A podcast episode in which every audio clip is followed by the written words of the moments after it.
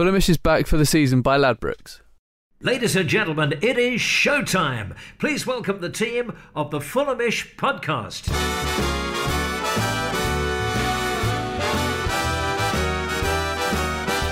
It's the Fulhamish podcast, your independent voice of Fulham FC. My name's Sammy James. Thank you for downloading the show today. And how apt that just 55 days after Jack and I were sat discussing a 1 0 defeat away at Huddersfield Town, the tables have turned and we're back here discussing a reverse result yesterday at Craven Cottage. Jack Collins is alongside me. How you doing? Hello, listeners. Yeah, not too bad, mate. I, I've recovered a little bit from yesterday now. Yeah, I mean, it was an absolutely mad game. We've got so much um, to discuss. It does kind of feel like a bit of a role reversal, the fact that it's it's me and you again, and, and that was desperately kind of dark times in Fulham perspective. We're a little bit louder today. There's no whispering. We're in a studio. We're not doing it at half one in the morning in the middle of Manchester. Yeah. Things are more positive today. Exactly. We actually are allowed to speak at normal volume. I don't know if you remember that one. Me and Jack kind of spent the whole time a bit like a Barry White podcast. The going, infamous Whisper podcast. Hello. Um, right. Loads of three word reviews came in yesterday, which is funny because normally they go down when we uh, when we win a game. But I think, given the circumstances yesterday, everyone had one up their sleeve. Yeah, there were some absolute corkers yesterday. I start with Luca Lely's Sess Serb Satisfaction, which I thought was really good. Tom Lawton, Alexander the Great. But there were some absolute stormers in here. Rick Cardis, 3 plus 9, greater than 47, which I thought was excellent. there, were, you know, some excellent. BC Brown's Karma overcomes Kamara.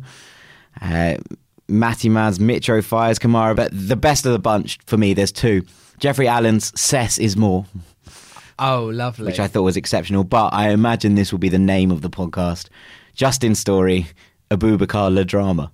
Oh, you promised me a good one. Yeah, that is. I saw that yesterday and I was like, absolutely. Well, Who, who was done. that again? Let's give them. Let's give them their word. Justin Story at Dundee. Well done, Fantastic. Well done, phenomenal. Justin. Well, there's the name of the podcast already sorted. Um, just to say, this season Fulhamish is backed by Ladbrokes for exclusive specials and promotions. Head to bet.fulhamish.co.uk. What money will you get on Aboubakar Kamara starting against Arsenal? First scorer. Yeah, to take the penalty. well, you can find out. Just head to bet.fulhamish.co.uk. Um, if you enjoy this podcast, by the way, uh, please. Um, the best thing you can get for us this Christmas is to leave us a rating, uh, ideally on Apple Podcasts. If you don't have an iPhone, you can also leave us a rating on our Facebook page as well, facebook.com forward slash Fulhamish. Uh, let everyone know how much you enjoy this podcast, and it really does help us along. So, um, please leave us a review, ideally five stars. So let's look um, at yesterday's game. It was a dramatic 1 0 win. Mitrovic getting that goal in the 91st minute, but of course, we will come on to the incredible moments with the missed penalty uh, and Aboubakar Kamara. Uh, looking at the lineup first, though, Jack, um, Vietto came back into the side, as did Cairney. Um, I mean, Vietto wasn't particularly effective in the away game, I remember, against Huddersfield. So I don't know why uh, Ranieri thought that, you know, it might work this time. It seemed a very defensive lineup to be playing against a side like Huddersfield. Well, I was we were talking about this on the preview podcast that would you stick with the five at the back despite the fact it's Huddersfield? And I think the kind of general consensus was if it ain't broke, don't try and fix it. And so I wasn't surprised to see five at the back. I think what Ranieri was trying to do was play a kind of five-two-one-two, kind of you know have Seri and Chambers behind Cairney in a in a kind of ten, and then the width being provided by the fullbacks and Vietto and Mitrovic up top, which kind of makes sense in in a lot of ways. But as soon as Huddersfield set up in a five-four-one, it kind of changed everything because what early doors you saw that ball going over the top of Joe Bryan time and time again, and they were just doubling up on Yeah. both of our fullbacks. And so I think Ranieri basically had to make a, a tactical switch. We went kind of to a 5 4 1, uh, which meant that Cairney kind of drifted out to the right wing where he gets lost a little bit, and Vietto played left wing where. Again, he, you know, he, he was less effective in this last half of this first half. Yeah. You know, he, he kind of became invisible. I thought he did okay early doors, and then he absolutely drifted out of the game. So you can understand what Ken, uh, what Ranieri was trying to do to, to begin with, but I think that it was naive to suggest that with Uh, with Huddersfield having so many wide players on the pitch, they started yesterday with two right backs, two left backs, two centre backs, and two centre defensive midfielders. There were two attacking players in the Huddersfield lineup, Pritchard and Mounié. Yeah. And I think when someone's setting up like that, you've got to assume that all the kind of directness is going to come down the wings because you know that's the setup they've got, and therefore it was maybe a little bit naive to think that Huddersfield weren't going to try and area bombard us from a wing position. Well, you saw it quite early on. I think it might have been Durm that had the shots, um, and Rico actually didn't do that well. It was straight at him, and, and he parried it out, and I think Odoi managed to to get it clear and was fouled. But in that situation, it was quite evident because it was two on one on Joe Bryan, and Joe Bryan didn't know whether to well, which man to mark. It's, it was impossible, yeah. and there was no cover being given to either fullback. But Huddersfield were also a bit like Wolves, very content just to pass it round the back, and Fulham didn't really seem to have the numbers up top in order to press Huddersfield, and that was what was I think frustrating the fans at Craven Cottage a lot was Huddersfield were just allowed to have so much possession. I mean, how the tables have turned. The Huddersfield came to Craven Cottage and had 65% possession in the first half. I mean, the truth is that it was one of the worst halves of football I've ever seen, and In terms of the whole game, or do you mean by Fulham? No, no, no. In terms of the whole game, you know, Huddersfield were content to have possession. You're right, but they didn't do anything with it because they're not very good. And not that's not to say that we're not. You know, we weren't very good yesterday either. But at the same time, you know, we we didn't have possession, and you hope that actually when Fulham did get the ball, we were a little bit more lively with it. Whereas Huddersfield was sort of very content to pass the ball around the back. They came for nil nil yesterday, and they very nearly got away with it. Yeah. And you know, that's something we need to look at. Ranieri, yes, has made us more solid, more defensively able. We're, you know, we look content in there. I don't, I don't really think that Rico had very much to do at any point yesterday.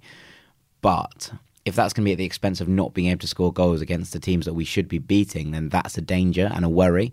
What he should be able to do is is get this team to kind of react to their opponents, and that's what we said was Slavisa's biggest flaw that he never reacted his teams to who he was playing and never kind of gave the opposition tactics any sort of due note. And Ranieri's kind of come in and done the same thing, but in the complete opposite way in terms of you know, yesterday we should have looked to dominate possession against Huddersfield because we have more technically able players than they do, and, and we should have been able to pass the ball around them. And instead, we sort of got sucked back in this, especially in the first half, into this kind of defensive system where we looked to play on the break but didn't really have the pace to play on the break, and it was all a little bit strange. And overall, it just meant a dire half of football for you know for the fans of both sides, I imagine, and the neutral. They are very good at pressing, though, Huddersfield. And I think you do have to give them their due. And every time that we tried to have some possession out the back, um, Pritchard and Mounié were doing a very good job to close down kind of all of the options. But just sometimes there seemed like a lack of composure. And also, sometimes I just felt like you, we opened up Huddersfield just through one or two really quick passes, or even there was the moment where Denis Odoi beat a couple of um, their midfielders, broke the press, and actually had, Cairney had a little bit of a better touch. He'd have been through one on one. It baffled me why the team weren't realizing. Okay, all you need to do is just put a couple of slick passes together, and this team Yeah. is is opened up. And we kept failing to do that, and, and hitting kind of speculative balls over the fullback, hoping that Cyrus Christie or Joe Bryan would, would get onto them, and, and 99% of the time they lacked the quality, even if the fullbacks had have got there. Yeah, I, think it's you know it's all this. Basically, we we the only times we looked dangerous in the first half was when Jean Michaël got his head up and played and switched play, and it broke. And in that in itself breaks presses because it you know doesn't allow you to get. You know, we've all seen goal. There's that moment where he kicks the ball into the goal, and what do you learn from it? The ball travels faster than you do, right? So there's you know, there's that moment where Seri switched play and suddenly Cyrus had the freedom of the right, and, and then we're then we're cantering down. We're you know we're in play. We're we're getting the ball on the deck, and that's when we look dangerous, as opposed to these kind of weird speculative big balls into Mitrovic. Where uh, and uh, I was talking to a friend at half time who you know works for Football Whispers, and he he was saying what's happened because Fulham were this wonderful ball playing side, and now it's just long balls to Mitro. And and what I said to him was, look there's no problem with us being direct. And then, you know, they Ranieri came in and made us more direct. And actually, it worked very well in, in a couple of games, especially in like Leicester game, mm. Southampton game, where we'd get the ball into Mitrovic quickly and then players would get around him and we'd play good passing football in the right areas of the pitch rather than playing the good passing football around our own back five. Yeah. So, but yesterday was none of that. It wasn't get the ball into Mitrovic and get around him. It was get the ball into Mitrovic and him to flick it on. And that's not a good tactic for us because we don't have the players, especially in the first half, Yeah. to do that. Because, you know, playing flicked balls into Cairney down the right channel is never going to work because he's not fast. And That's not even Tom Cairney's fault. That's just how you know how the game is. You get the ball to Cairney on the floor, and you look for him to distribute it well, and that's how Fulham have had joy. Yeah. and none of that yesterday in the first half. It all did seem uh, very, very disjointed. There weren't really any chances of massive note, although Mitro again did just seem like he was going to have one of his days, missed a couple of good opportunities from corners. Cyrus Christie also missed that opportunity. Um, and we'll come on to Mitro's goal, but he does, I mean, he, he's got the most shots in the Premier League. And a couple of times I do just think a man of his pedigree, and I didn't really get the chance after Wolves to speak about it, does need to find the back of the net a little bit more often. Yeah, of course. And the Wolves game was a bad day at the office for Mitrovic. You know, in the scoring aspect of the game, in every other aspect of the game, he was absolutely phenomenal Yeah. against Wolves. But yes, I, I thought yesterday his chances. Yes, there was two headers from the in the first half that went over the bar. That maybe one of them he should have left for Alfie Mawson, in fact. Mm. But ultimately, yesterday, most of his chances he got on target.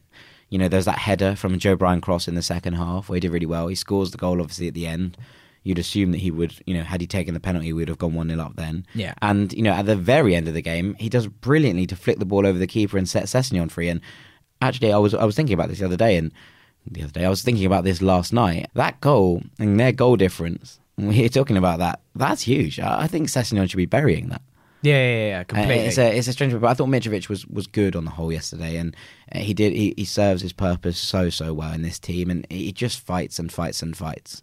and, and Huddersfield do seem to have found a way to play us. And I, I think that if they had played the whole season the way they've performed, both in the home game against us and the away game against us, Yeah. they'd have a lot more points. Do you think though? Because in those two games, I remember them having maybe two clear cut chances in both games, and we're the second worst team in the league according to the league table. Well, third now, but at the time yeah, of play, if they maybe had a couple of more attacking options, precisely, you, you know, you can. Though I actually that. don't think that Mounié is a terrible. I think he's quite a good striker. The point is though that they don't create anything. Yeah. You know, the reason that Huddersfield are bottom of the table is because they've scored something like twelve goals in the entire season, which is diabolical, frankly. Yeah. And if you don't score goals, you don't stay up. That's not been our problem. We've scored goals, but actually, you know, we've become more solid, and those goal scoring opportunities have dried up in the last couple of games. And I think that. You know, we have to find a system. You know, it's fine to play like we did yesterday against Arsenal, against Liverpool, against City. Fine. You know, but actually against Huddersfield at home in a game that we absolutely had to win, it was a little bit too defensive for my liking.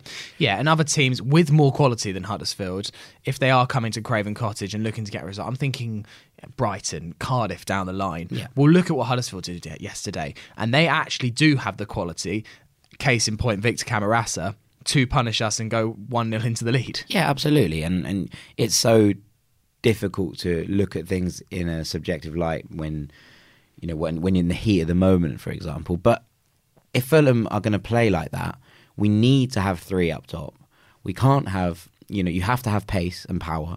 And and I'm not even just talking about Kamara here. You you know you need to have wingers. Look at Vietto, for example. This would be the, the kind of thing I, I drop. In the first half, Vietto is anonymous because he's trying to play off flicked balls from Mitrovic with no support, and he's not doing anything whatsoever. And to be honest, I was surprised he didn't get pulled. I'm, I'm glad he wasn't, but I'm surprised he didn't get pulled. I think just because of the injuries, that's that's the reason why. But in the second half, he played wide. You know, with with Cairney spreading the play, we went back to that three-four-three kind of system where the two wingers actually do hug the touchline a little bit more. Yeah. Um, and when he was doing that, and when he had support from from fullback, and also another winger who was willing to drive into space, the game opened up. And then Phil Vietto started to play really, really well. I thought he had an excellent second half. He was maybe a little bit tired by the time he came off, and I thought it was the right substitution at the time. Yeah. But and up to that point, he'd got the ball, he'd driven into midfield, he was the one sort of weaving in and out. And and if you're going to have wide players with fullback, with wing backs, you need them to cut inside and drive. And Vietto did that brilliantly yesterday, and I'd like to see him more in that kind of wide role. Yeah, I'd like to see Vietto, and I think it's been a bit of a shame that he's been left out of the the team for quite such a long time. I, I can just imagine Vietto yesterday when he went to look at the team sheet, thinking, "Oh, here I go. I won't be on the team sheet again." Oh, oh, I'm starting. Yeah, exactly. it's a it's a it's a funny old game, isn't it? But yeah, I think that we in time and with Vietto, you know, learning that role, I, I do think he can be a really useful player for us there. I think that Sessegnon, you know, with with Kamara, you know, and we'll come on to it, and all the you know the disciplinary kind of things that Ranieri was talking about is that I think we will see Kamara out of the squad for a little while. I don't think this is the end of his Fulham career, but I think we'll see him out of the squad for a little while. And I think that opp- uh, that opportunity to go, you know, basically one on one with Sess on one side and Vietto on the other of Mitrovic is something that I'm really excited about. Let's come on to the second half. Uh, unfortunate that Alfie Mawson picked up uh, an, an injury. Yeah, well, we assume it's a knock.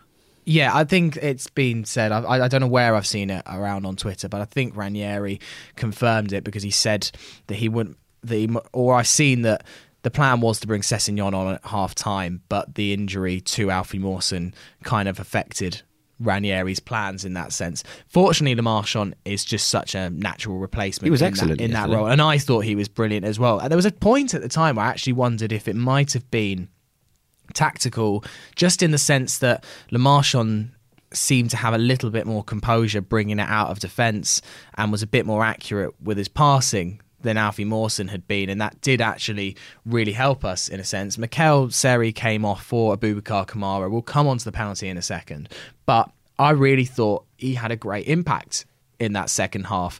His unpredictability, and the, we've spoken about it, he doesn't know what he's going to do. So there's no way uh, a defender can possibly know what Kamara's going to do.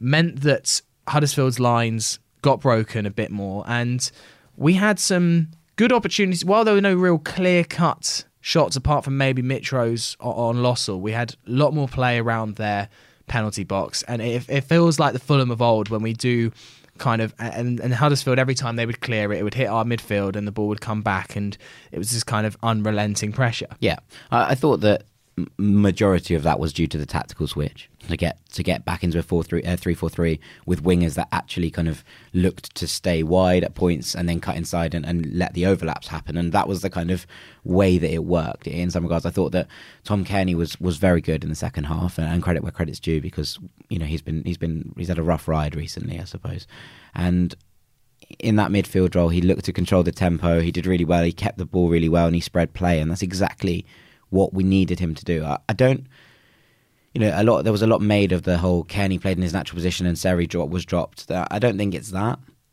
I think there's more to it than that because I think it's just the way that he had options on either wing.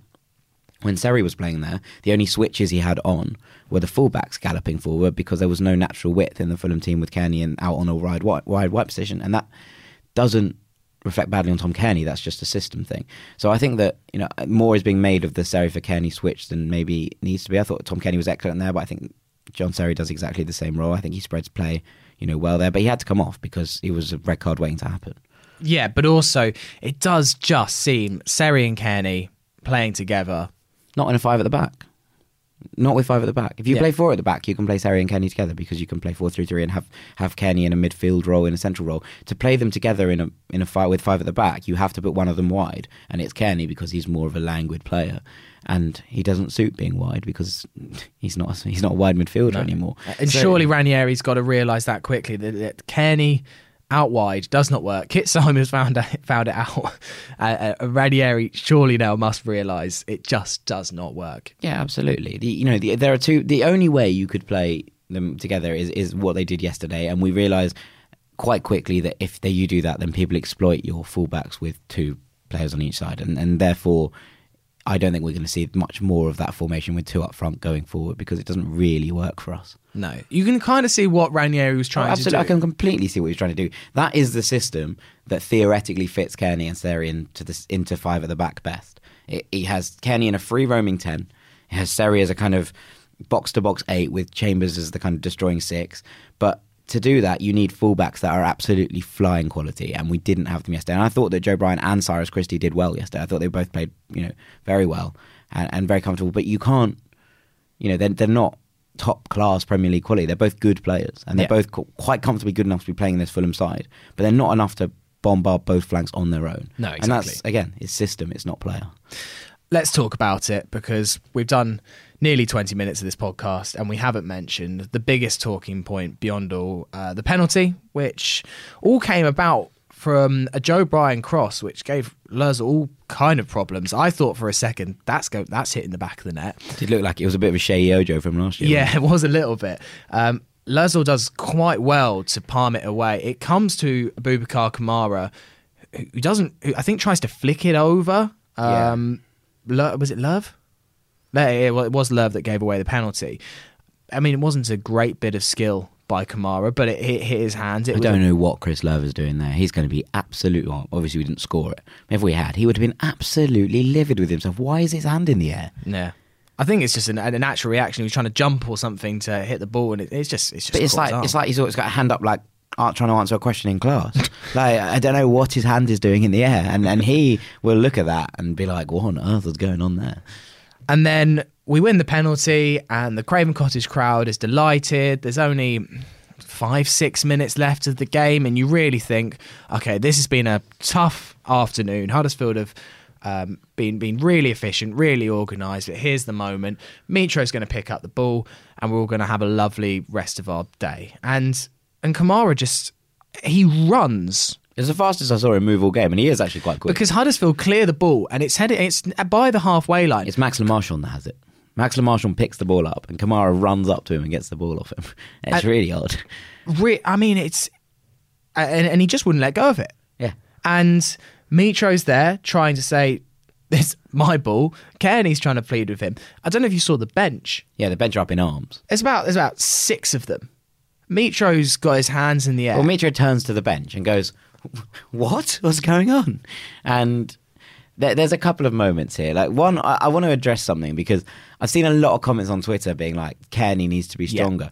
I don't think that's fair. Like, I don't think that's not. fair at all. If Aleksandar Mitrovic can't get the ball off of Bubakar Kamara, then Tom Cairney isn't going to. That's, also, not, that's a- not a thing. There's a point here with Cairney. I think Cairney did the absolute best that he could there. I mean, he's not going to win a wrestle. No. If, we, if there becomes some sort of rugby scrum, I mean, no one. you don't want to do that with your own team. Like, That's the last thing you want to happen. You have to have an element of diplomacy here because at the end of the day, the most important thing is that this penalty gets scored. No matter who takes it, I guess, in the end, if Aboubakar is going to be so dogmatic that I am going to take this penalty, and, and Cairney has pleaded with him and said Ranieri's done this and that, this is a bad idea, but at the end of the day, this become the more and the more and more it went on, the more and more likely it became that Kamara's head would have gone and he would miss the penalty. The, the truth is, as soon as two strikers argue about who's taking a penalty, you should take the ball off both of them.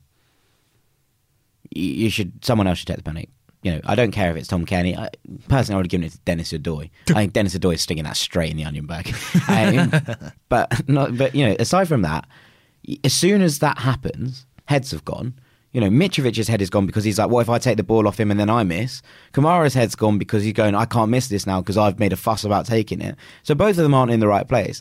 You know, you give that ball to Max Le Marchand or, you know, Calum Chambers, someone who isn't involved at all in the discussion and is just thinking about the penalty, not who's not involved. And, and then Sessegnon. Sessegnon, if you give the ball to someone like that, and, and who is, is is removed from the discussion, then the pressure doesn't mount on them because they're not involved in that. Oh, what if I miss this kind of thing? Yeah, because but that's a re- you know that's with a, a massive amount of hindsight. Um, and no, and not at the time. As soon as as soon as it happened, I was like, don't let either of them take it. Tom Cairney should take it. And, and maybe that's the only criticism you could have of Tom Cairney. Tom Cairney maybe should pull rank and be like, right, you two, your heads are gone. I'm having this. But then again, we all know what happened the last time Tom Cairney took a penalty at Craven Cottage. So, you know, it, it's not it's not as easy as as it seems. But it, it's a strange one because I don't think that I don't think that Tom Cairney's done anything wrong here. Uh, and I think that he, he's tried his very best to get the ball off him, and he hasn't. And then eventually, you just have to be like, "Well, we have to take this penalty at some point. You know, Yeah. we got to get on with it." And I think Mitrovic does brilliantly to go over and kiss Kamara on the head and be like, "Go on then, son, put it away." he does, but it. Well, obviously, in hindsight, when the penalty was missed, it obviously didn't help enough to to rectify the situation. No, but it's a moment because the whole crowd is baying for Mitrovic, right? That's not that's not good for Kamara to begin with. And and look, I think Mitrovic should take the penalty. I'm not trying to defend him here. You know, you know me. I'm far from a Kamara defender, Yeah. and and I won't. I thought he was absolutely abhorrent yesterday in all aspects of the game, and we'll come on to that later. But it's you know, it's one of those things where you have to at some point be like, right, he's taking it. We need to get behind him, right? You, Yeah. you have to, you- and Mitrovic to go over and be like, right, then go on, good luck. You know, I believe in you. Kind of, Yeah. it, it is phenomenal. And for someone whose temperament, whose attitude was questioned, whose you know w- came into this team as a, a liability firecracker, He is an absolute leader and, and a true true gentleman of, of the game. And, and honestly, I think Aleksandar Mitrovic is absolutely top quality. Yeah. and and not about the goal. Even if we hadn't won that game, Mitrovic would have come out of that looking, you know, bright, looking. And you forget like that Mitrovic leader. is only one year older than Kamara. yeah, And, and it looks He's like younger than you It I. looks like there's ten years. Yeah. Bet- between them in terms of, of maturity, and look, we have to you have to lay into Kamara, and there's not much more we can say that Ranieri didn't say. Ranieri said he wanted to kill him. Um, Alan Shearer didn't quite go to town on uh, Kamara as much on Match of the Day last night as I thought he was going to. He went to town far harder on Cyrus Christie for his performance against Nacho Monreal earlier in the season, but you know they both just agreed it's a disgrace. Yeah, Like, it's a it is- complete it's- disgrace. It's it's rule one of football, and it doesn't matter whether you're in the Premier League or Sunday League. If your manager, your captain, the rest of the team, a crowd is calling for you not to do that, that takes a special kind of ego to to block all of that out and realize that you're wrong in this situation. I- I- uh, We've all had a moment, you know, maybe down the playground or something. No, I'm taking this. If that was me, I, I would, I'd love to take a penalty if I'm if I'm on a football pitch because I do I back myself to score it. But if I picked that ball up and my captain came over to me and said, "Sammy, you're not you're not the man you're not the man for this," you you give it up. Yeah. it's it's it's It's- it's, it's- it's amazing. look, it's a special display, like you said, it's a special display of ego in terms of it's so selfish to be like, I want this as opposed to what's best for the team. And that's what's upsetting me. There's so many people, there's, you know, uh, lots of people defending him, being like, oh, it's good that he has the passion. No, it's not. No, it's not. There's absolutely no, nothing good in what happened with Kamara and the penalty yesterday. I don't care if he if he wants a desire to take. That's not a good thing. A good thing is what? So you just ignore what's best for your team for your own personal gain? Absolutely not. Not at this club. Not at this club. Do you, And- on his argument, do you think he was so confident that he was going to score No. because he's done well in other penalties? Well, he sent? He scored one penalty. Scored two. He, he scored it. Okay, Hull a year ago. Yeah. Like that's no. He scored one penalty against against United because because uh, he wasn't was Mitrovic wasn't on the pitch. Yeah. and, and suddenly that gives him God's gift to nah, not for me. It is. It's a disgrace. It's a disgrace. The Uh, only time I could maybe, maybe understand it is if Kamara had been completely wronged. Like, if, let's say Kamara beat three players, Yes. went through on goal and got clattered just before he was about to pull the trigger uh, uh, and score. Then you kind of sometimes say, striker's prerogative, finish what you started. And, uh, and you can argue that Kamara won the penalty, but it was hardly through great skill Yeah, or a mo- yeah. or a moment of being wronged. He blasted it at, at, at Löwe, and it, it was a, an inexplicable handball. If you're look, if you're defending Kamara after this, I, I'd, I'd like to pose a question to to you. If you walked into your workplace of whatever choice tomorrow, and your manager was like, "Oh, this person's doing this job," and you just ran off with their job, and and then did it and messed it up, how long do you reckon you'd stay in your job? Uh, not very, not very long at all. You'd be fired. yeah, If you literally took took someone else's work that was vitally important for the company, the health of the company, Yeah. and you went and then you messed it up, you'd be sacked. Yeah. And I don't understand why anyone is, is is defending his actions in terms of oh, it was good that he, he did that. He, he wanted to do well for the company. No, no, I, I think it's fair enough if a Aboubakar said, "I'd really like to take this."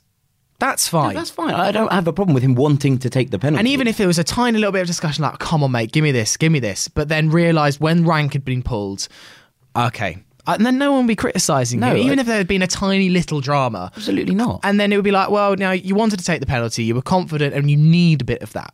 yes, of course, every striker needs to be a bit selfish to score goals, but not at the expense of team. No.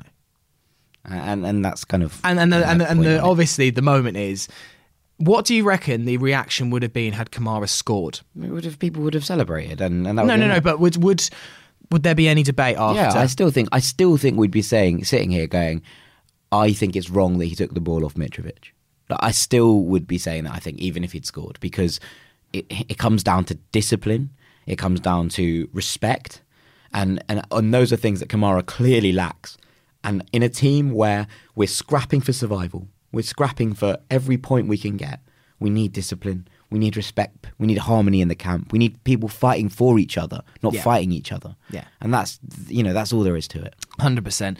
Um, There were though unsavoury scenes afterwards in the Hammersmith end with Um, quite a vocal major like not not wasn't the whole hammy end but it was certainly It was all around the ground as well. It wasn't just in the Yeah, uh, it was hundreds of fans booing Kamara. There was the moment when the penalty was missed that there were boos, which almost I could understand. That was more boo at the situation, I don't think, rather. But then there were a couple of moments where Kamara touched the ball and there were boos across the crowd. I mean, it, it goes without saying that booing your own players Yeah, is, is wrong. But I'm not I'm not actually gonna sit here and have a massive go at those fans because it was abhorrent what we saw. It didn't help it doesn't help the team, I admit that, and I didn't boo.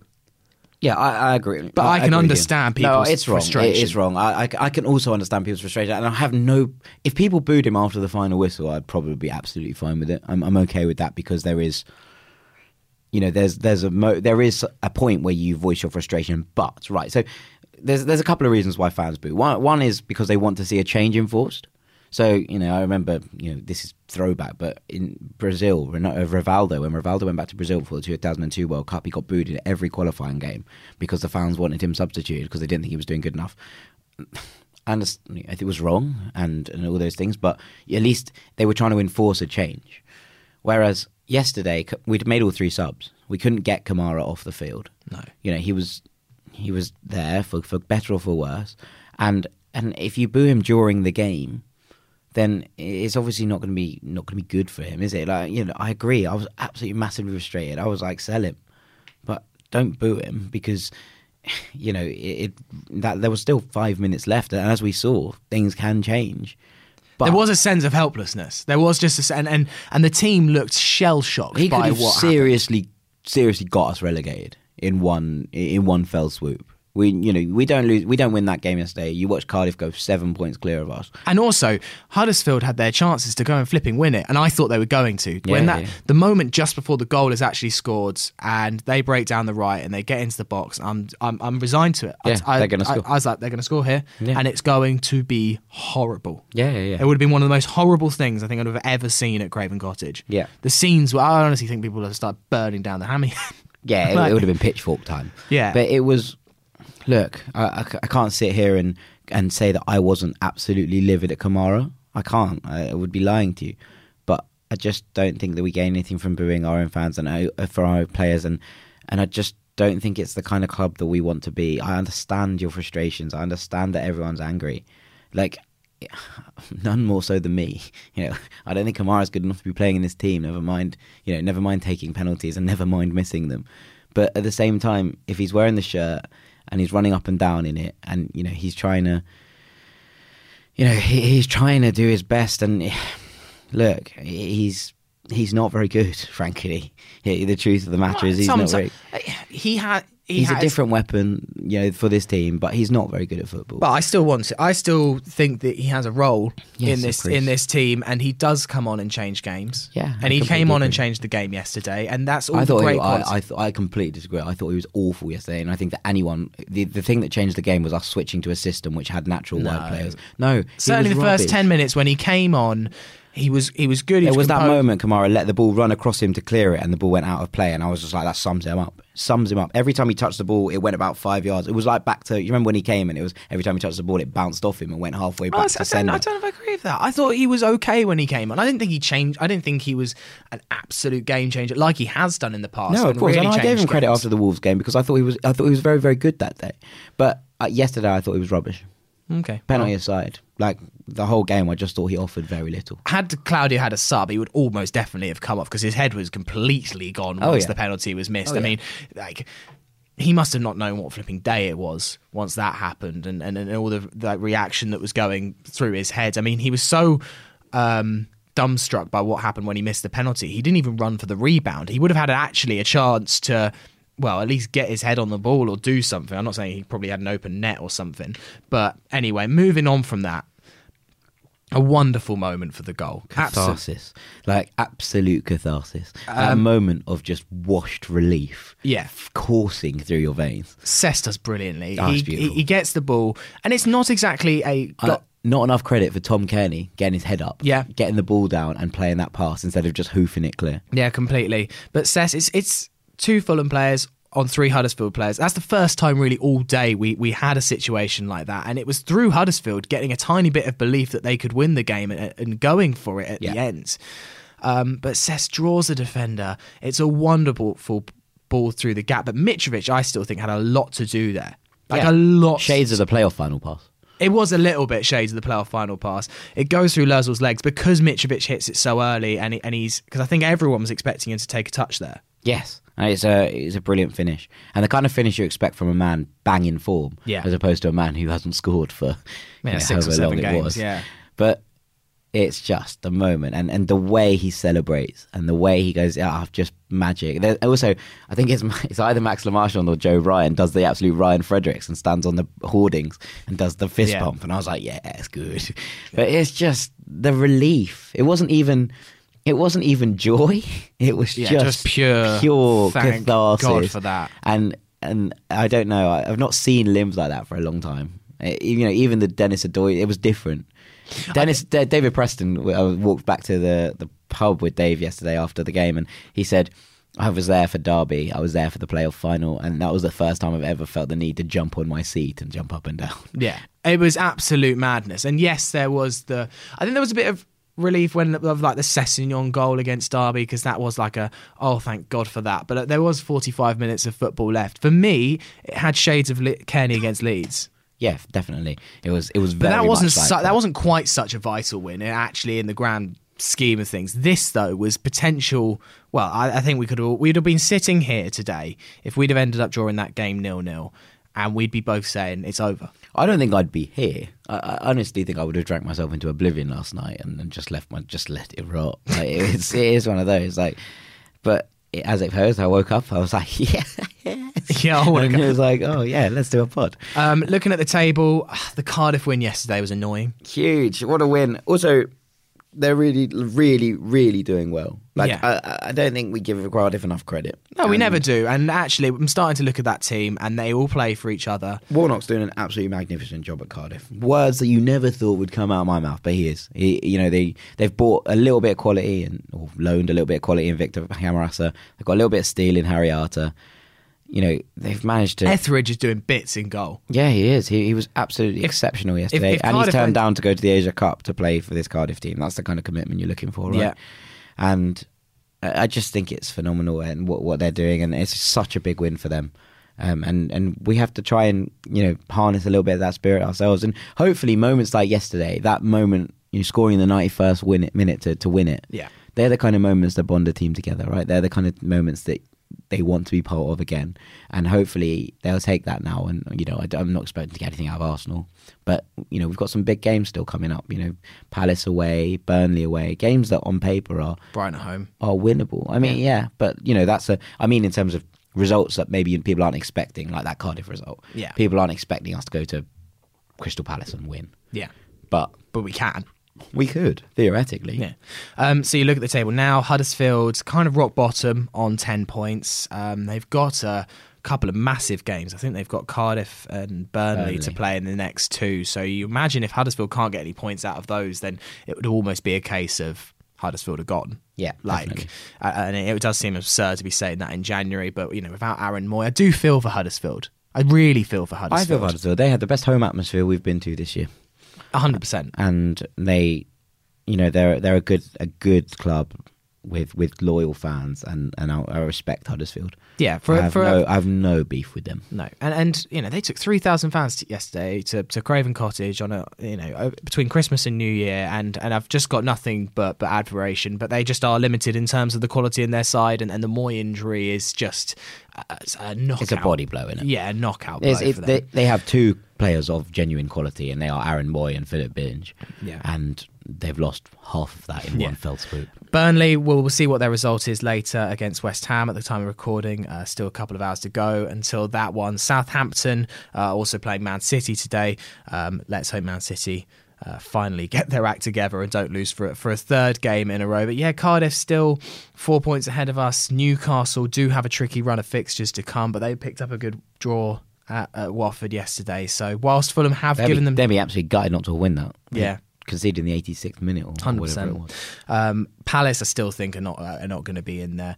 Southampton, I didn't think are going to be in there, but I, I don't I don't think it's a complete foregone conclusion. They're they're, they're going to be in a battle. I still think they've got more than enough. I think they've got more than enough. The quality in that squad is probably significantly higher than anyone else's, including our own. so we could start. We could do with Cardiff and Newcastle to keep losing. Starting to drop points, yeah. Yeah, and particularly, I mean, it might get into a case where the the Huddersfield Cardiff game, you're supporting Huddersfield. Yeah, very much so. I, I think it's um, I think we're it's a long way to go. there is a long, long way to go.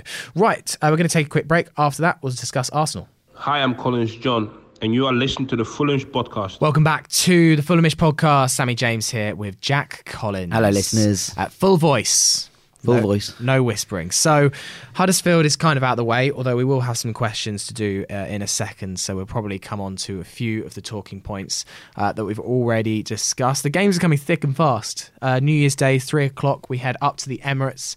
Uh, to face Arsenal, obviously going to be uh, a really, really difficult game. Arsenal uh, have been pretty much rejuvenated under Unai Emery, but obviously last night um, a pretty knockout blow for, for them. One that they they th- thought they'd moved on for the kind of days of, of getting battered away by other top six sides, but it's not that way. They lost five one uh, up at Anfield. Um, first thing to ask Jack is what kind of reaction do we expect Arsenal to give to that? I, I'm worrying a not good reaction for Fulham. Yeah, I'm slightly concerned that Arsenal are going to look for the heavy bounce back there because, you know, you look at what happened to Everton. they got Yeah. battered by Spurs at home two weeks ago, and and then last week they went and absolutely caned Burnley. And I, I am concerned that we could see a similar backlash in the Fulham game.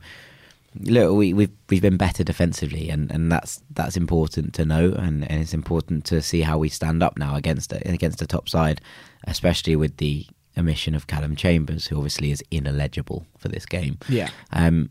So yeah, I expect Arsenal to come out all guns blazing, and, and I'm hoping that this new kind of new look, tidy at the back, Fulham are able to repel that. So you'd imagine we'll we'll stick with that five at Oh, the yeah. back that that, we, Oh, that we've yeah. been going with, which is nice all season. You know, especially under Slav, we were lamenting the fact that we don't have a consistent defense. If been, Mawson's injured, we might see. I guess we may see Sean. That is the fortunate thing, I guess, with an injury is we do just have a ready-made replacement. I assumed, by the way, slightly on that topic, I assumed that Ream would drop into the centre role when Mawson went off, but he didn't. Le Marchand played there, and it was good. Yeah, I thought that that worked well. Um, Arsenal have been much better this Yes, season under. Unai Emery. Um, they have this weird record, don't they, where they have barely been in the lead in the first half, and they're quite often winning games or recovering games late on. And they went on that 23 match unbeaten run, which does had to be put a little bit into check. Six of those were games in the Europa League against very very weak opposition, but still. You know, that's a win. You can only beat the people in front of you. yeah. The thing I do look at Arsenal though, from an outsider, is I do think there is vulnerability at the back, and Southampton brilliantly exploited it. I think Leno's a good keeper, but he does have his weak points. And and Lichtsteiner uh, and Kolasinac, I always think have a mistake in them. So I'd like to see Fulham have a little bit of a go. They're uh, walking wounded at the back at the moment. There's just a load of players injured, and, Yeah. and they're they're very much playing with makeshift back fours, back threes, you know, whatever whatever way you look at it. They're, they're, they are struggling for players at the back. Uh, Kolasinac, I think, has had a, a little bit of a resurgence. He's been very good the last couple of games. Yeah. and I think he's a lovely player. So, but yeah, you're you're completely right. There is there's definitely vulnerability in the back, especially in the centre back pairing, who yesterday were absolutely schooled by Bobby Firmino, who just waltzed through them as if they weren't there. And yeah, I think if you attack that that uh, that Sokratis Koscielny partnership, there is mistakes there. You know, you can't look at those players and be like they're not good players because they are. But there's definitely vulnerability in, in terms of if you can get at them and get in their heads, they're definitely not, you know, rock solid. And, and Fulham can have joy at the Emirates. That's that's something to remember. We're not, you know, we're not a terrible team. You know, despite the first half yesterday, we're not. Yeah. We're not a terrible team. And if we play like we did against Chelsea and, and against Leicester and all, you know, those and even games, first half against Liverpool. then um, then there's definitely scope for Fulham to be able to give Arsenal a game, if not necessarily take anything from it. Right, so changes. Let's start with the obvious one, which is the fact that we have to be without Calum Chambers. Yeah. And, and it's an amazing turn of um, events that suddenly he is so pivotal to the way this side plays. For me, Steffi Hansen. For me, Ibrahim Cisse. The Okay. greatest underdog story of all time that he's now jumped ahead of, you know, uh, K-Mac and Johansen in the pecking order. Cro- credit Nick Nick McNee who put this on Twitter, but it's true. You know, Cisse is now apparently Ranieri's backup centre midfielder, and you can see why. He's a mobile, defensively minded player, and I assume he's going to start against Arsenal. Okay, I kind of had forgotten about Cisse. He was on the bench again yesterday, and there was no, there was no uh, Johansen, there was no McDonald, but Cisse was there, tickling away. Okay, so we're probably going to expect Cisse to fit. I think it's going to be Do Cisse and do- Cairney. Do, you think Johansen could work? I think he could, but I, I don't think he's necessarily defensively minded enough. You, Steph Joe loves going on marauding runs with the ball. Mm. I think we need an absolute screen, and I think the Cisse is the only player that you know can do that. He's you know K-Mac could, but he's not mobile enough.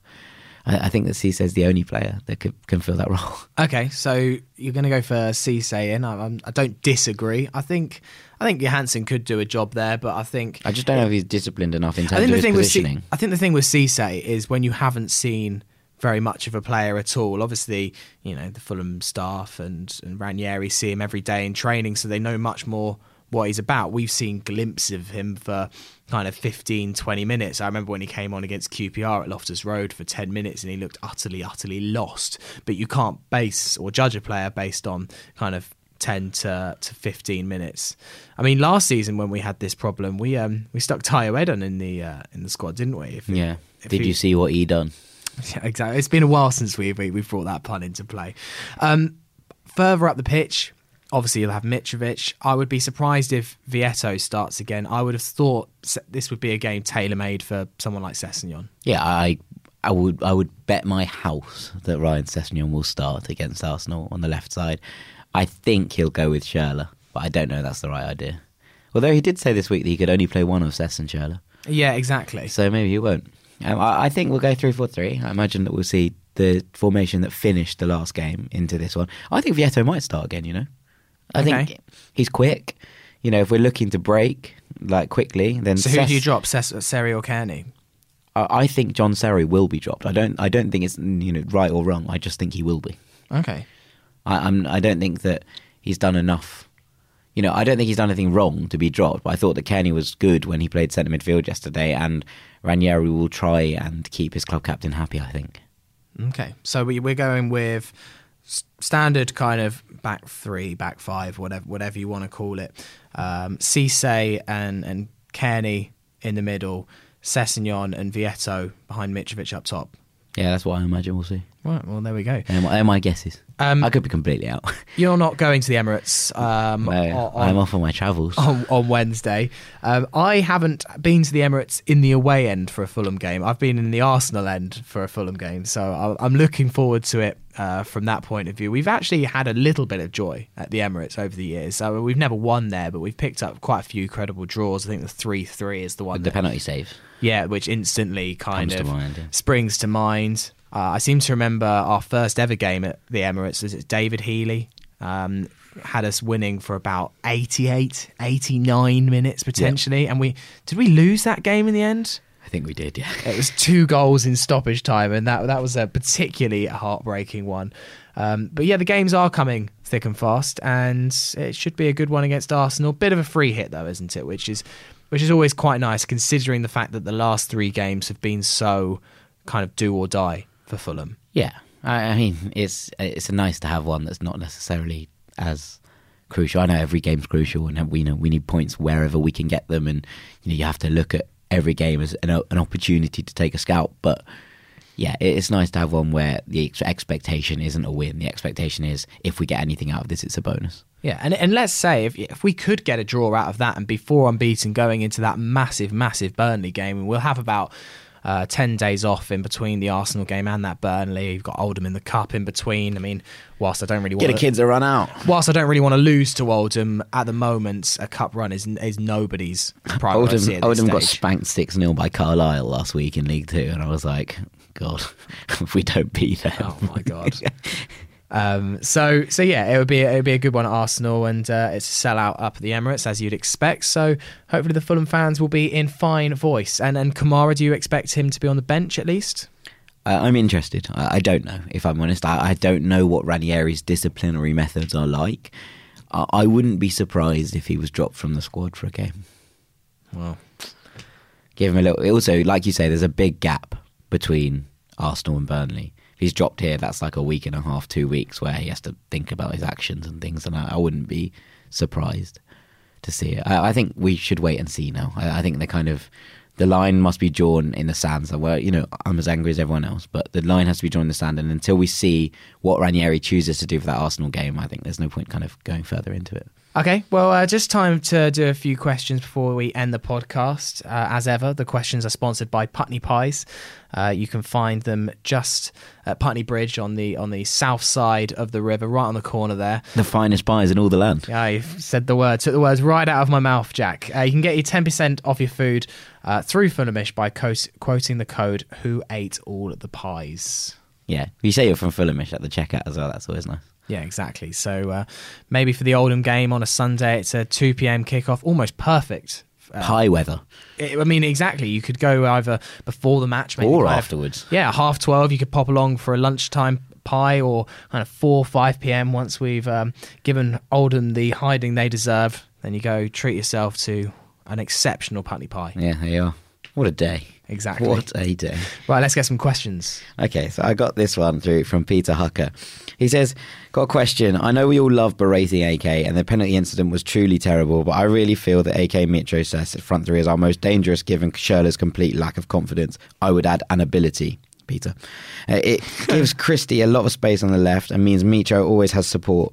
If we're going to stick with a 3 4 3, who would you play on each wing? And could you see any of our wingers, IETL Kebano maybe, leaving in January?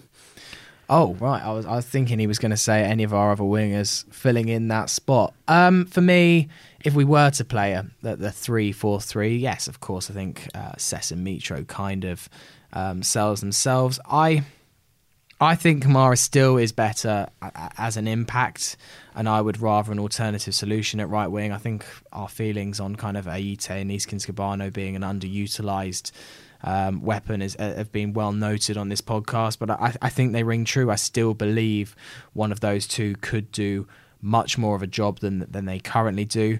Um, but also Vietto yesterday, who actually I think whilst he had a few, you know, dodgy touches yesterday and a couple of misplaced passes, which I think is to be expected from a player that has missed So much of the know, season. two months basically without a, a first team game against a Huddersfield side that hassle and harry you. It's not an ideal scenario and. I think he's got a lot of quality, and I think that's proven by the fact that he's still our top assists I liked his. I thought his work rate was excellent yesterday. This wasn't Yeah. maybe mentioned, but he lost the ball at one point and chased at man all the way back into the opposition diagonal to make a tackle. And I was like, that's an underrated part of his game because he Yeah. does. He, he's he's a bit of a hassle and harrier himself. And I, I think it, I'd be really interested to see Vietto and Mitrovic Sessegnon as a front three because I think there's a lot of pace there to run off Mitrovic. There's a lot of guile, and both of them have an eye for goal. Uh, and I think that that's a good thing. And sometimes it won't be effective, and, and teams will figure them out quite quickly, especially if they've got the pace to match. But that's the point for me that you bring on Kamara, Yes, agreed. and that he has that different dynamic that can that can change up the game. But for me, I still don't believe that Kamara is a starter. Um, I don't think that yesterday has had any impact on my thinking towards that. Um, yes, he was impressive at the start against Wolves, but I still reckon that Assess, Mitro, Vietto front three is a far more potent uh, attacking trio. Yep, I completely agree with you. Well, that's a first. There we are. Adam at Mad at 7DS says, Do Fulham need another striker in January? I think 100%. I think that currently at the moment we're walking on, egg, on, on eggshells when it when it comes to strikers because if Mitrovic gets injured, I think that's our season over. Yes, I agree. I, I don't think that there's any.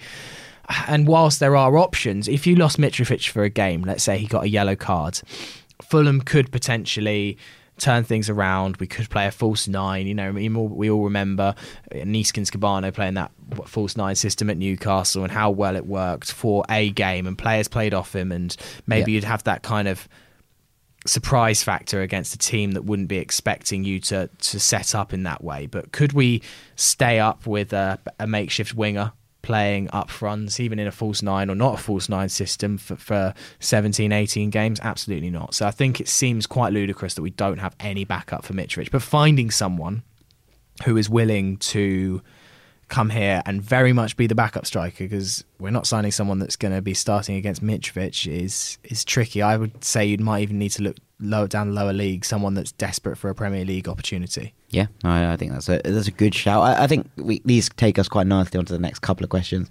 Nick Griffith says, with the transfer window on the horizon, what positions do you think are integ- integral to strengthen? Uh, and also, Alex at Pure Power says, with so many players out of favour, who leaves in the transfer window? Uh, which should I start with? Either, Sammy, whichever you prefer. Um, well, players that I think are going to leave during the transfer window, I think Aloni will leave because I think Aloni will come in. Yeah, Tim Fosu-Mensah is off. Let's let's not beat around Yeah. the bush. Tim Fosu-Mensah hasn't been in a squad since Ranieri took over. No, He, he's gone. he. Um, I mean, I'm not saying it means that much, but he quote tweeted when Fulham scored yesterday and was like Mitro. Yeah, so I he don't think clearly he's a got bad bloke. clearly got some some love for the club, and I think the whole way it's ended, I. I personally thought he was really quite impressive when he when he first came into the team and I thought he was going to be the absolute guaranteed well once kind of Christie was dropped after that Palace game and, and he came in for the Spurs game and maybe the Burnley game and he was impressive in both of them I was like hey we're, we're onto a player here Interestingly, I, I think that you know I'm you know I'm a big Cyrus Christie fan, but I have no issue if Tim Fosu-Mensah was to start a right wing back. I'd be interested to see because I think he do, it doesn't offer enough defensively to to play right back because he doesn't make any tackles. But as a right wing back, you have more kind of license to get up and down, and he does have an engine and a half on him. I wouldn't be averse to seeing. and I don't think we I don't th- again when if you want two good players for each position I, I'm not 100% sure that we need to get rid of Fosu Mensah other than the fact that we need to free up a loan spot. and I don't know how we do that other than through him Yeah. Um, other players that might leave in January, I mean, you could say someone on the periphery of the squad, maybe uh, Eliyite or Kebano might go, but do Fulham need to sell them? Might do for FFP if it doesn't go right. Maybe. Just sell it to prevent a But we're not fire go- sale in the summer. We're not going to exactly get, you know, millions and millions for, for them. Are they going to really, you know, scratch the surface of the amount that we've we've outlaid? I don't know. Maybe not. Um, players that I'd like to to come in, I think, I think for me the the striker is is an absolutely key one, and I still would like some more fullback cover, which is uh, one of the reasons why I'm not 100 percent sure we need to get rid of Fosu Mensah. Yeah, no, I can appreciate that. Who who would you like to come in? I'd like a centre midfielder, uh, and the centre midfielder I would like to bring in is James McCarthy from Everton. A little bit of leadership, But to replace who? I just think he'd be good cover. He doesn't even get on the bench at Everton, and he's an old head with you know plenty of in, uh, experience at the top level in the Premier League, internationally. You know he, he's been he was covering ground before N'Golo Kante made it cool. He you know he, he really was some player back in his day, and yes, he's lost a touch of that now, and yes, he's injury prone. But if you're looking to see out a game. And you bring on James McCarthy instead of Kevin McDonald, I think you, you gain far more. You gain legs, you gain mobility, you gain leadership, you gain all of those things. You know, this is a man that has captained Everton in the Premier League for, for years, who, you know, who is captain the Republic of Ireland. I think he'd be a wonderful addition to the squad. I guess, but we you know when we're speaking about Cisse going up the ranking and stuff like that, I just do we need another player in that position when we already have a plethora and you're not even uh, counting We have a plethora of-? Oh, yeah. I mean, look, I, I don't know what's going on with Frank. I don't know if he's still injured. I don't know what's I think going he on is there. still injured, although he might just be injured and I just left out of think the team. I just think we need some experience, some leadership, and the more you get in that spine, the more leadership ability you get in that spine, the better. And I think that McCarthy would add, if not even even if it was just on the training pitch, I'd bring him in. I I think Everton would sell him for an absolute like minuscule fee. I think it would be a really good addition, and I think it's someone that you could come in as like a, a kind of Parker esque figure in terms of you could make him into a coach. He's got bags of experience at this. I just think it, it makes sense all round to bring a player like that into the squad. I guess if it's if it's an inexpensive purchase, then it doesn't really harm you. The other position that I think I would like a change, but then does it mean changing up the personnel when we've just found some some rhythm is centre back? Yeah, I'd like some centre back cover. I still think Uh, we're right. weak there. I th- and right centre back particularly, Yes, where I just indeed. think we're, we we are short on right footed centre backs. You have Denis Odoi, and you have this five at the back system. But if you could sign a strong right footed centre back, uh, Ben mentioned on a full time the other week, a Johnny Heitinga. Yes. Yeah, yeah, someone of, of that caliber. You're, you're, he's completely right. The only thing I would say is, I know we've discussed this at length and whatever, but no one ever brings it up if a team plays two right-footed centre backs. No, I don't know. I've never really understood the whole stigma of play, you know, play, but it does seem weird to play three left-footed. No, I- I mean, I agree with that. you. In- if we played strange. Alfie Mawson, Ream, and Le Marchand, it would be kind of weird. But I Yeah. don't. It's not like hockey. No, yeah, exactly. You know, you just It doesn't really matter which way you, go. It's realistically, for a professional footballer, you should be able to deal with both feet. Yeah. unless you're Tom Cairney. But you know, it's it's one of those things that you you just expect everyone to be able to be capable with their right foot and their left foot if they're a professional footballer for trade. But also, it doesn't really matter if you tend to go left more than you tend to go right. Apart from the fact that you know the majority of people are right-footed. Yeah. I don't. I don't really get the issue. Apart from it just does feel weird. Yeah, But I, I I- think it's a stigma rather than actually anything wrong with doing it. I mean, maybe if there is some more science out there and people know kind of history of tactics, maybe more than we do, if there is some valid reason why you can't have three footed, uh, three left-footed centre backs, then kind of let us know. There yeah, please some, do hit me up. I'd be absolutely fascinated. There might be some research on the fact that we're we're but not. you, you get it from like a left wing back or a left back who has to cross the ball. Yeah. and it makes sense for them to be able to do that with their stronger foot because obviously people's crosses are, are better, but. It doesn't unless you're Cyrus Christie, who's better with his weak foot than his strong foot. But um, yeah, it just it seems a bit of a strange one that comes up all the time. There's a last question here. Um, this is from Christian Liedberg, FFC Liedberg, who I think this is brilliant.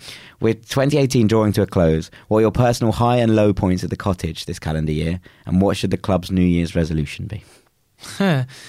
Um, for me, the club's New Year's resolution should be to refine its identity, which has been lost in the past kind of six months since the playoffs, and we came up and we knew exactly what this club was all about. And I think through a mixture of the managerial change and through the fact that we've had to we've had such a tough start to Premier League life, but also the transfers as well, which this summer did just seem very, very scattergun. And it seemed to lose its kind of rationale of, of transfer windows before it, especially that kind of final spree towards the end of the transfer window. I'd like this club to re realize what it's all about, and that, seems to have been lost um, in the past six months for me. So, apart from the obvious one of stay in the Premier League, that would be my New Year's resolution. Um, I think that's really good. I I think carrying on from that, and, and very much in the same vein, but maybe slightly more off the pitch than on it. Uh, I think the club needs to reassess its priorities when it comes to ticket pricing. Yes. Uh, when it comes to the fans, uh, and remember what you know this club was built on. If, if I'm being perfectly honest, I think there needs to be a serious rethink at the top over what we're trying to do here in the Premier League. What we and I understand that we're going, you know, we're doing a Riverside you know, re- renovation and all those things, but that's only going to make it harder to get tickets. And that makes it even easier for the club to push ticket prices up if they want to. And that's bad. That's really bad. And it is not going to look pretty when we do get that stand built and suddenly there's no one to fill it because everyone's been driven out by prices and, and, and gone elsewhere. And I think that if we are to remain a club with the community close to our hearts, a family club, a, a truly, you know, genuine club that people feel like they belong to, as opposed to a club that you watch on the television, you know, then they need to reassess from the very top just what this club is about. And I know that it's modern football and there is a business aspect to it. I'm not naive enough to suggest that we should be, you know, a charity case and, and all those things, but we're all aware of how much ticket prices are able to not influence or not influence the actual scope of a club's, you know, tenure in the Premier League, and I think that we really need to think, take a long, hard think at ourselves about how we're going to address this issue. uh, highs and lows of the calendar year. I mean, it's it's a, it's a difficult one to do in the sense of I don't want to just say the obvious one, which which would be Wembley. I'm trying to think of other moments though in that calendar year that were just absolutely magic on that run to Wembley. I mean- Barnsley away. I mean, stuff like, stuff like Barnsley away was absolutely magic. I wasn't at Boro away, and and it may be one of those regrets that I go to to my dying day. potentially not in this calendar year? No, it was. It was. It was right, right at the beginning. I think it was like the tenth of Jan or something like that. But you know, there were other moments on that on that amazing run when you look at. For me, Norwich weirdly stands out. That was just an absolute magic day. Yeah. Um. And and yeah, the Derby game for me. That second leg at the Cottage. That was the day for me. I really felt like something changed. That was seismic. The fact that we had just not gone to Wembley for such such a long time. We had this playoff hoodoo, and it felt like for 135 minutes of that game, this is going to happen again. This is going to be a thing. This is we are never going to get to Wembley. We are never going to see our team play there. We are never going to win a playoff match. And when when Sessegnon scored that goal and turned it round, and the pitch invasion afterwards, and just and, and I went to the uh, Spotted Horse in Putney after that, and just the celebrations in there until about one or two in the morning were were magic. And apart from the playoff day, which was which, which is incredible, that Derby game massive high for me. Low, I don't know if I can look beyond Huddersfield away. That was No, that was. I mean, I mean the lowest. It, weirdly, like the low at the time, the the game that I felt the lowest at the end of, I think, and and not. Yeah, and, and in hindsight, it turned out to be a blessing in, in, in so many ways. But when Neal Maupay scored that equaliser for Brentford in the 93rd minute, that was as upset as I'd been in a long, long time. I remember was you that game. absolutely furious, just like inconsolable, and it turned out to be a, a blessing. You know, it turned out to be to give us the best day of our lives and all those things. But there and, and Birmingham away Yeah, Birmingham away was pretty grim. Apart from it was lovely weather that day. It was a good day, but Which, like, which, just the that- feeling that we were going to cock it all up again and we'd Yeah. missed our chance to do it once and for all as an automatic. And look, all these things had major catharsis points, and I'm hoping that this kind of thing where we look at this season and, and these low points in this season will have their catharsis points as well because they're, they're the they're the real highs the you know the the kind of playoff victory being the exact catharsis moment of that Maupay goal going in or the you Yeah. know the Derby goal Denis Odoi's goal being the absolute catharsis moment of watching us throw away an automatic place in Birmingham those those moments are so interlinked I suppose Yeah. and, and for me if we can you know make those moments happen again in 2019 it will be the you know the, the flip side to the down of what it felt like at the end of that Huddersfield game or at half time at Man United or all of those real low points we've had this this season Yeah. so I'm hoping that will be plenty of you know catharsis moments At the end of the day, the weird like I've been saying to a few people in the last few months, like when are we ever just going to have a mid mid table mediocrity season? When are we ever just going to be kind of in tenth position and not have too much to fight for? Because it's been maybe five or six years since we've had next year mate any, any, any, yeah, anything like that. But moments yesterday, like when Mitro scored against Huddersfield, only happen when you're in these kind of situations. Brighton weren't cheering like that when Locadia scored in the 65th minute against Everton. That's just No. a, that's just a nice day. We'll go home and, and Brighton played well, and I, and I'm, I'm I'm longing for those days I do miss it a bit uh, as well. but there isn't the kind of But up and down only with the mad lows do you get the massive highs. Yes, of course. Like like yesterday. So there there is an there is an element. it's a drug isn't it Yeah. it's football shebang So it's been a good 2018. Uh, overall, it's been a bit of a tough end to the year, but you know ultimately 2018 has been uh, very fruitful. we are we're in a better position at the end of 2018 than we were at the start of it God. only by about three places in the table, but we are, and that's something to be proud of. Um, so that is all for the Fulhamish podcast today. Hope you've enjoyed it. Bit of a bumper episode. With, and for with myself. 2018, this is us out for 2018. Yeah, this is the last podcast of 2018. We will be back uh, pretty shortly, though, after the new year. So, uh, myself and Dom are going to do a podcast uh, after the Arsenal game, the day after. Um, so, that will be up for you then. Um, so, enjoy. Uh, New Year's, uh, whatever you do for New Year's. I mean, you'll all be celebrating it at different times depending where you are in the world. It's always a bit weird when you're in England and you watch uh, New Year's in Australia. It's like 1 p.m. here, and you haven't even thought uh, about about New Year happening quite yet. Yeah, you've only had six or seven points at that point. Yeah, exactly. Um, have a wonderful holiday, Jack. Yeah, and you, Sammy, thank you. And um, yeah, we'll be back after the new year. P- pod title, Uh, Aboubakar drama. A Aboubakar drama. Uh, and yeah, happy new year. Have a great one, and we'll see you at Arsenal. Happy New Year, lads. You whites.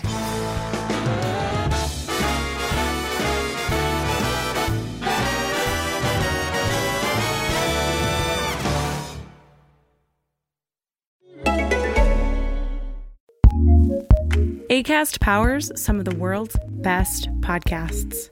Here's a show we recommend. Hey, it's Maria Hinojosa here. And Julio Ricardo Varela. We are the co hosts of the Roundtable podcast, In the Thick, where we talk about politics, race, and culture from a people of color perspective. That's right. Every Tuesday and Friday, we bring you the latest political news, covering the stories and issues that matter to communities of color with amazing POC journalists, activists, and academics from all over the country. So you're not going to want to miss our coverage because we have a lot of fun. We do. Which means that on election night, November 3rd, we are going to be hosting a live virtual show to give you the much needed POC perspective on this crucial night in our country. Follow us on social media at In the Thick Show to make sure you don't miss the updates and this live analysis. Subscribe to In the Thick wherever you get your podcasts. ACAST, recommends.